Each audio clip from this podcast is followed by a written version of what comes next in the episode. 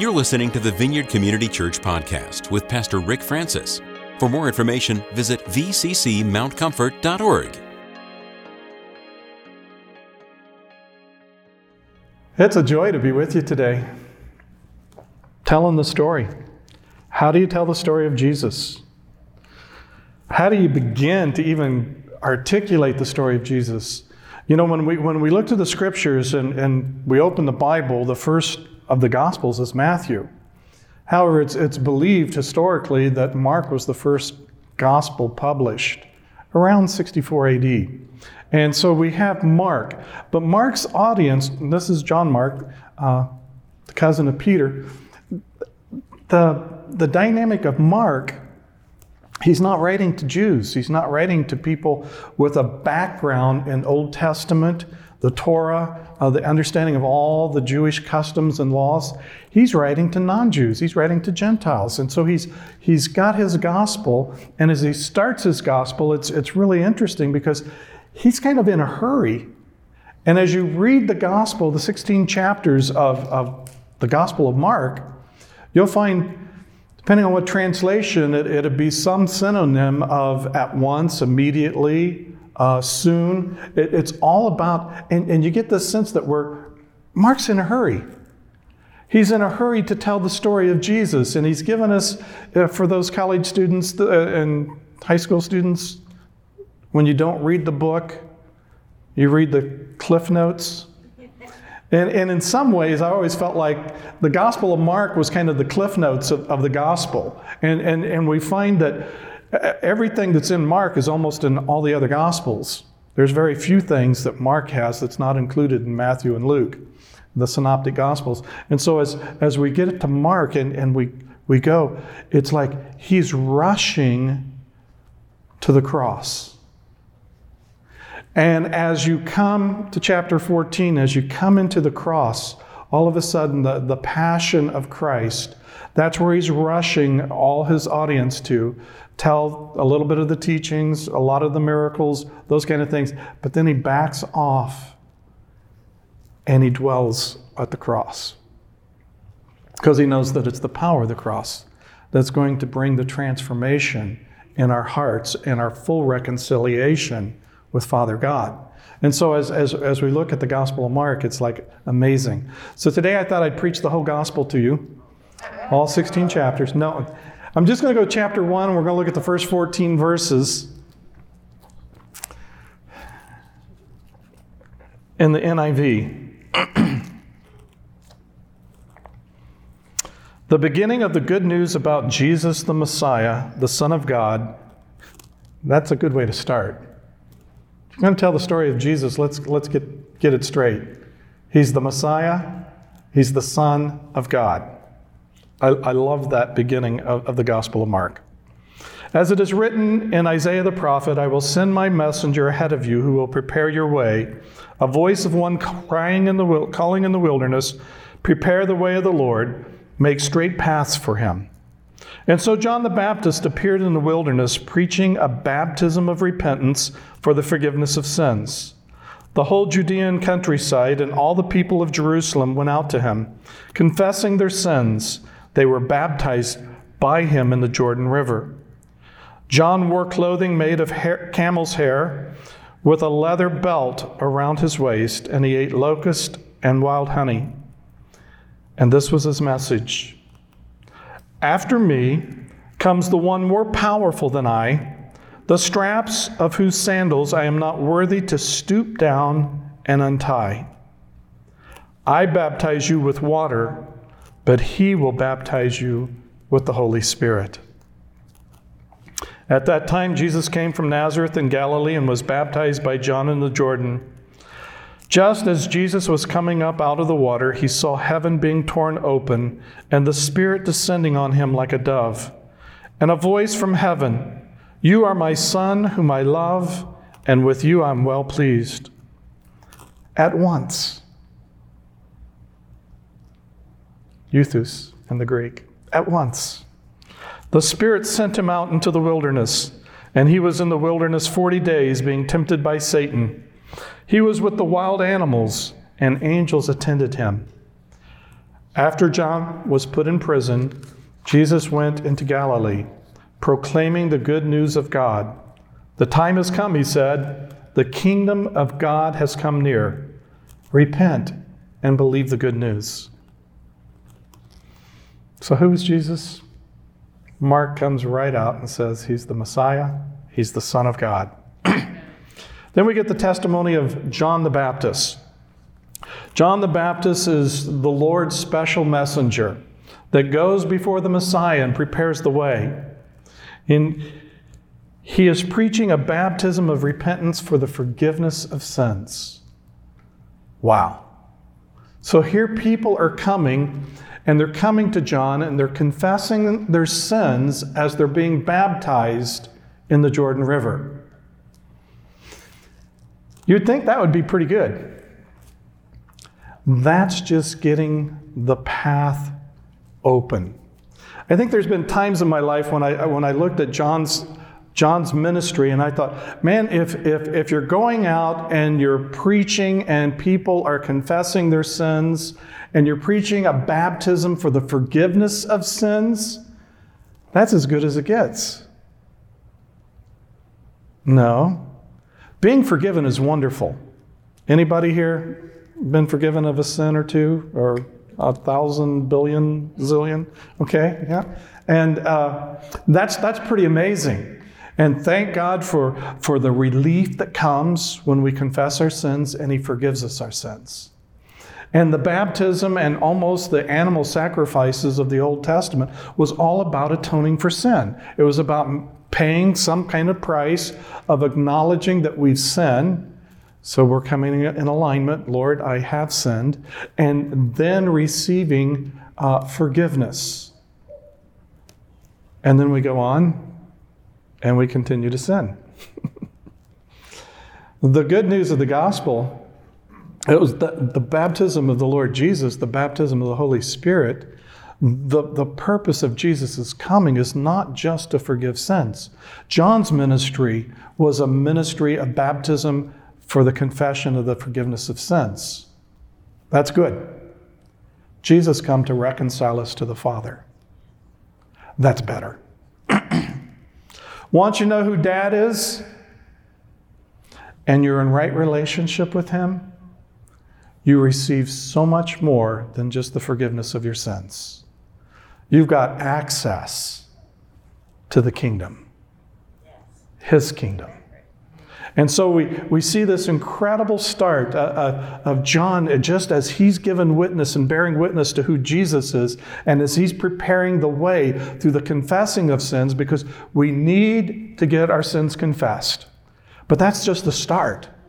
Many times in the church and in religion, we think that that's the end.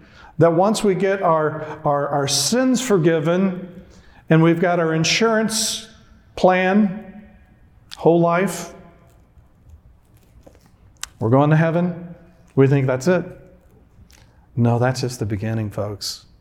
That's just the beginning of this journey of full understanding of who our Father is and the magnitude of his kingdom. And so here we have John saying, Jesus, he is so far superior to my ministry, and he's so far superior to me that I am not even worthy to untie his sandals. Wow. I've been around some pretty amazing people, but there's hardly any that wouldn't let me untie their shoes. But that's how John felt. And he's not suffering from low self-esteem. John knows who he is and what his purpose is. This is a statement of the superiority of the Messiah, the Lord Jesus. It's in no way casting a shadow on John's emotional, mental self-esteem. He knows who he is, but he's making this confession. And then he baptizes Jesus. Like I say, this is the Cliff Notes, folks. Go into the other Gospels and you'll get a little more of what happened. But I'm so impressed that Mark knew how significant was at the baptism of Jesus to include these details. First, he says, the heaven tore open. The testimony of God at Jesus' baptism, the heavens torn open. Do you realize that today we live in an open heaven? Have you heard that expression? You know, that we have access to the heavenly realms. And Paul says in Ephesians that we're seated with Christ in the heavenly realms. We're seated with Christ in the heavenlies. And it's all because of the baptism of Jesus that as he was fulfilling all righteousness and John baptized him, the heavens ripped open. They opened up. Jesus functioned under an open heaven with his Father and the Spirit. And we get both of them chiming in here. The heavens rip. The Spirit descends like a dove. And the voice from heaven proclaims, "This is my Son."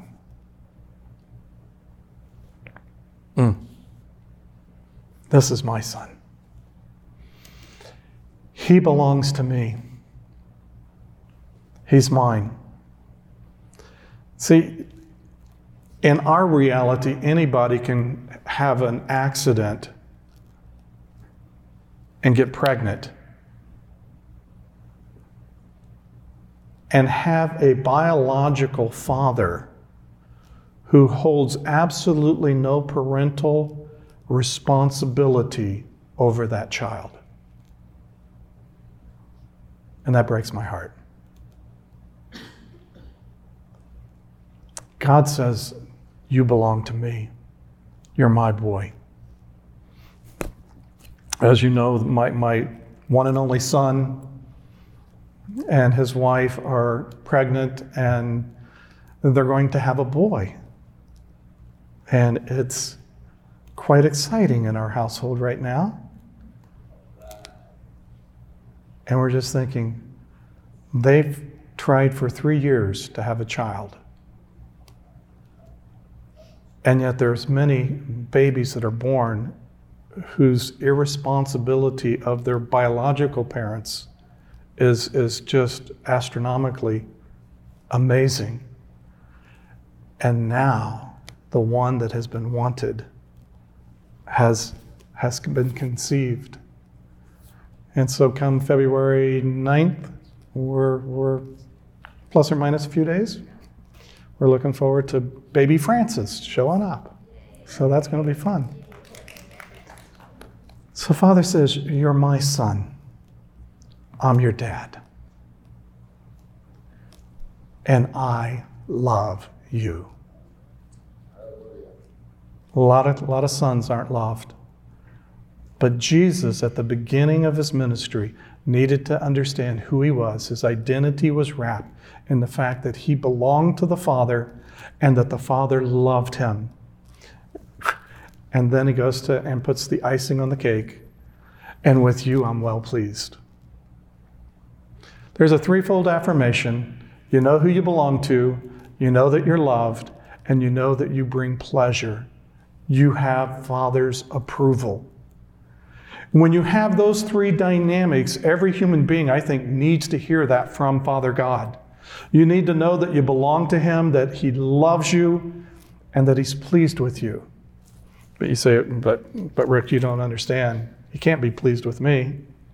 You don't know what I did last night. He loves you. And when you turn your face toward him, he is pleased with you because you turned your face toward him. You turned to him. That's another word for repentance. You repented. We'll get to that in a second. So this is so incredible. The testimony of God at Jesus' baptism. He tore the heavens open. The Spirit comes like a dove. The voice says, "You're my son. I love you. And I'm pleased with you. So proud of you." Well, once again in Mark, it just happens quick. The Spirit drives him. into the wilderness, into the desert. Different words. He was sent by the Spirit. He was driven by the Spirit. He was impelled by the Spirit. He goes into the wilderness for 40 days and 40 nights to be tempted of Satan with the wild animals and angels. How do you read that? Anybody ever notice the wild animals? I mean, I see the wild animals and I'm at the Wizard of Oz and lions and tigers and bears. Oh my. And I'm just thinking, man, being out there with the wild animals, that does not sound like a good thing. Listen to the way Eugene Peterson translates this in the Message translation. It cracks me up. He says, at once the same Spirit pushed Jesus into the wild. For 40 wilderness days and nights, he was tested by Satan. Wild animals were his companions, and angels took care of him. Now, I've never really thought of a wild animal being a companion, but I kind of like that. I don't know if Eugene's just trying to put the emphasis that they were together, or if the Lord of the universe, the one who is active in creation, knows his creatures well enough that he was never afraid. I was wondering if maybe they were getting belly rubs. If they were, just getting treated like they've never been treated by a human being and by the Lord. That's just one of my little thoughts. Mm-hmm. So it's time, and we get to it within the first 14 verses. It's time for the ministry of Jesus to begin. It's been prophesied. The forerunner, the prophet, has prepared the way. Jesus has come. He's been baptized, and now he's been in the wilderness. He's gone through 40 days of testing, which we read in Matthew and Luke, and we see all the nature of the temptations. But now it's time. And so we just put one of the key moments of when Jesus begins his ministry is correlated to the arrest and imprisonment of John the Baptist. And so Mark adds that after John was put in prison, then Jesus began his ministry. And so Jesus goes to Galilee and he begins proclaiming, he begins preaching the good news of God. And this is what he said, the time has come. It's not just, it's 11:37, and some of you are saying, yeah, it's about time for this to wrap up. That's chronos, that's chronological time. But the kairos it's the right time. It's the fulfillment. It's the right time. It's the perfect time. It's the moment. It's the exact moment when it's supposed to happen. And so we see the time has come. The kingdom of God has come near. The kingdom is within reach. And Jesus is preaching this everywhere he goes, that the kingdom is near. It's within reach. You just have to grasp it. You just have to receive it. And then he says, repent and believe the good news. Repent. Turn your face toward him. Change your thoughts. If your thinking's leading you to activities and behaviors that are not healthy for you and are the kind of things that are leaving a stain on your soul, then it's time to realize it's time to do it different. And part of that is just running up the white flag of surrender and saying, Lord, I know I've done this. If you don't intervene, I'll forever be stuck in this pattern. This addiction will have control of my life the rest of my days. But I run up the white flag of surrender and I just say, Lord, you died that I could live freely. And so I run up the white flag and say, Lord, would you come and be my Savior? Come and rescue me from where I am. Stop doing it the way that you've been doing it and let the Lord show you a new way. You can't always do that in and of your own strength because some of us have varying levels of willpower. But all it takes is to turn and to say, Lord, help. Help me. I'm stuck. So thankful for the baptism, for the forgiveness of sins. But now in my walk, in my journey, in relationship with God, the Father, Son, and Holy Spirit, I'm stuck. And I need to get moving on to the next development of relationship with you.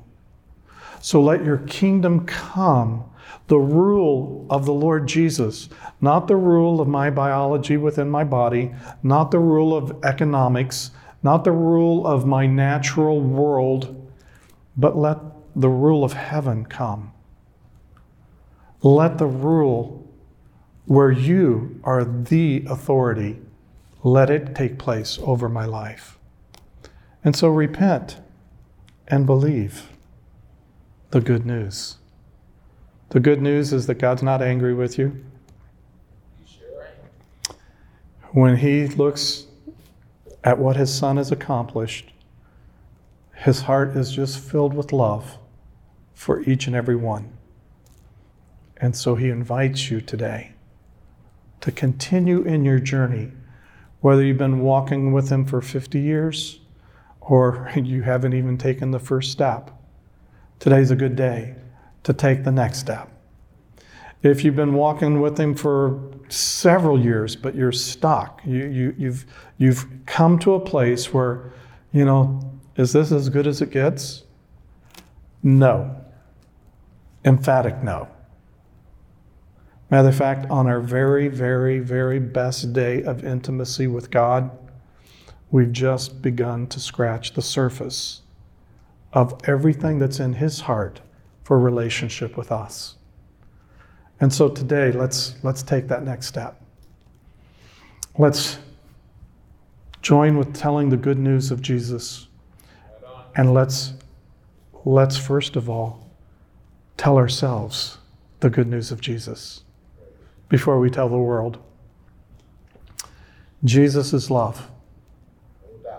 So it's time to treat yourself with love. To look in the mirror and just say, man, you are one loved human being.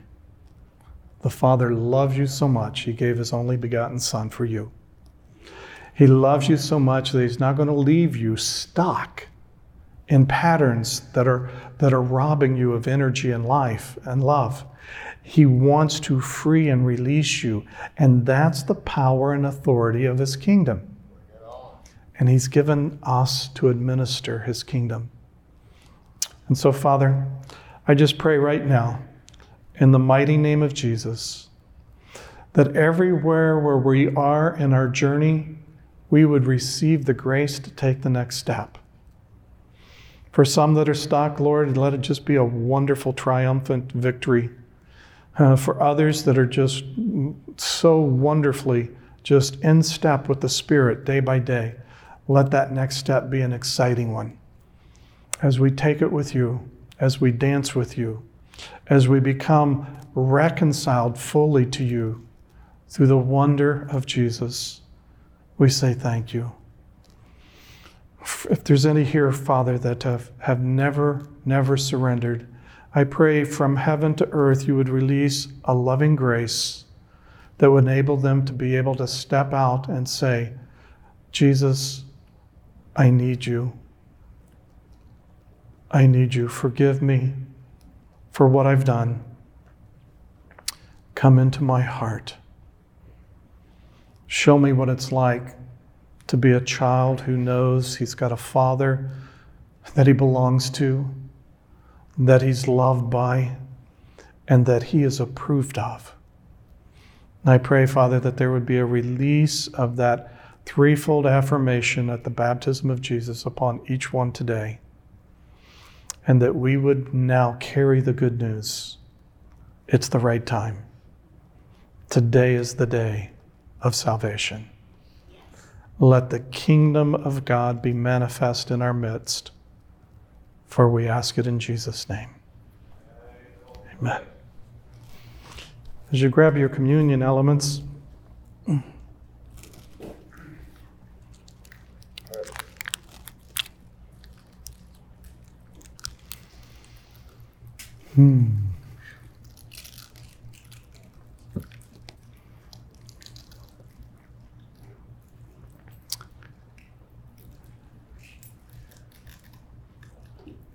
We have a wonderful, holy fellowship with the Father through this wonderful sacrament that unites us with His Son.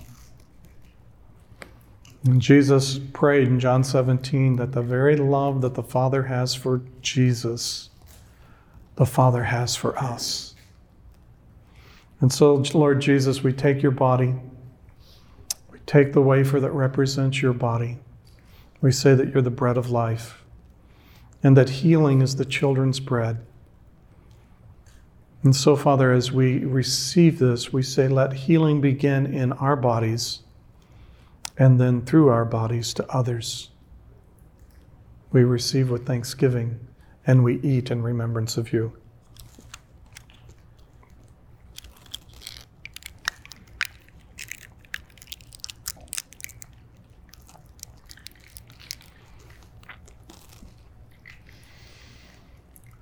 We acknowledge that the blood of the Lord Jesus, the Lamb of God, is the most supreme blood ever.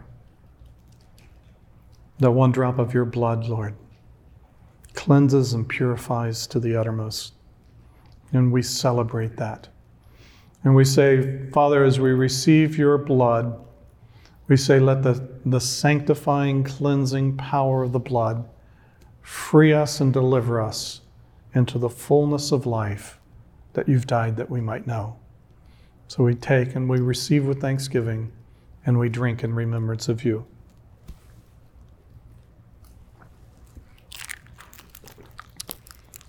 As the worship team comes, prepare your hearts to just be loved by Father.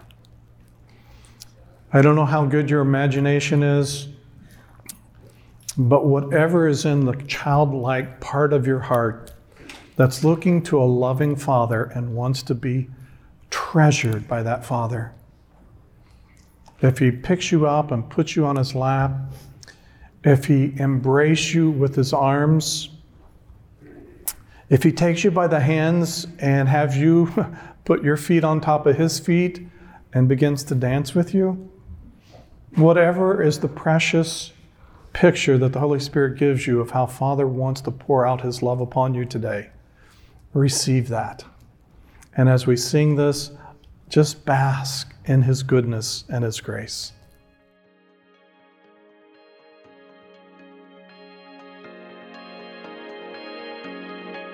Thanks for listening to this week's podcast. To receive more audio content from the Vineyard, click the subscribe button in iTunes.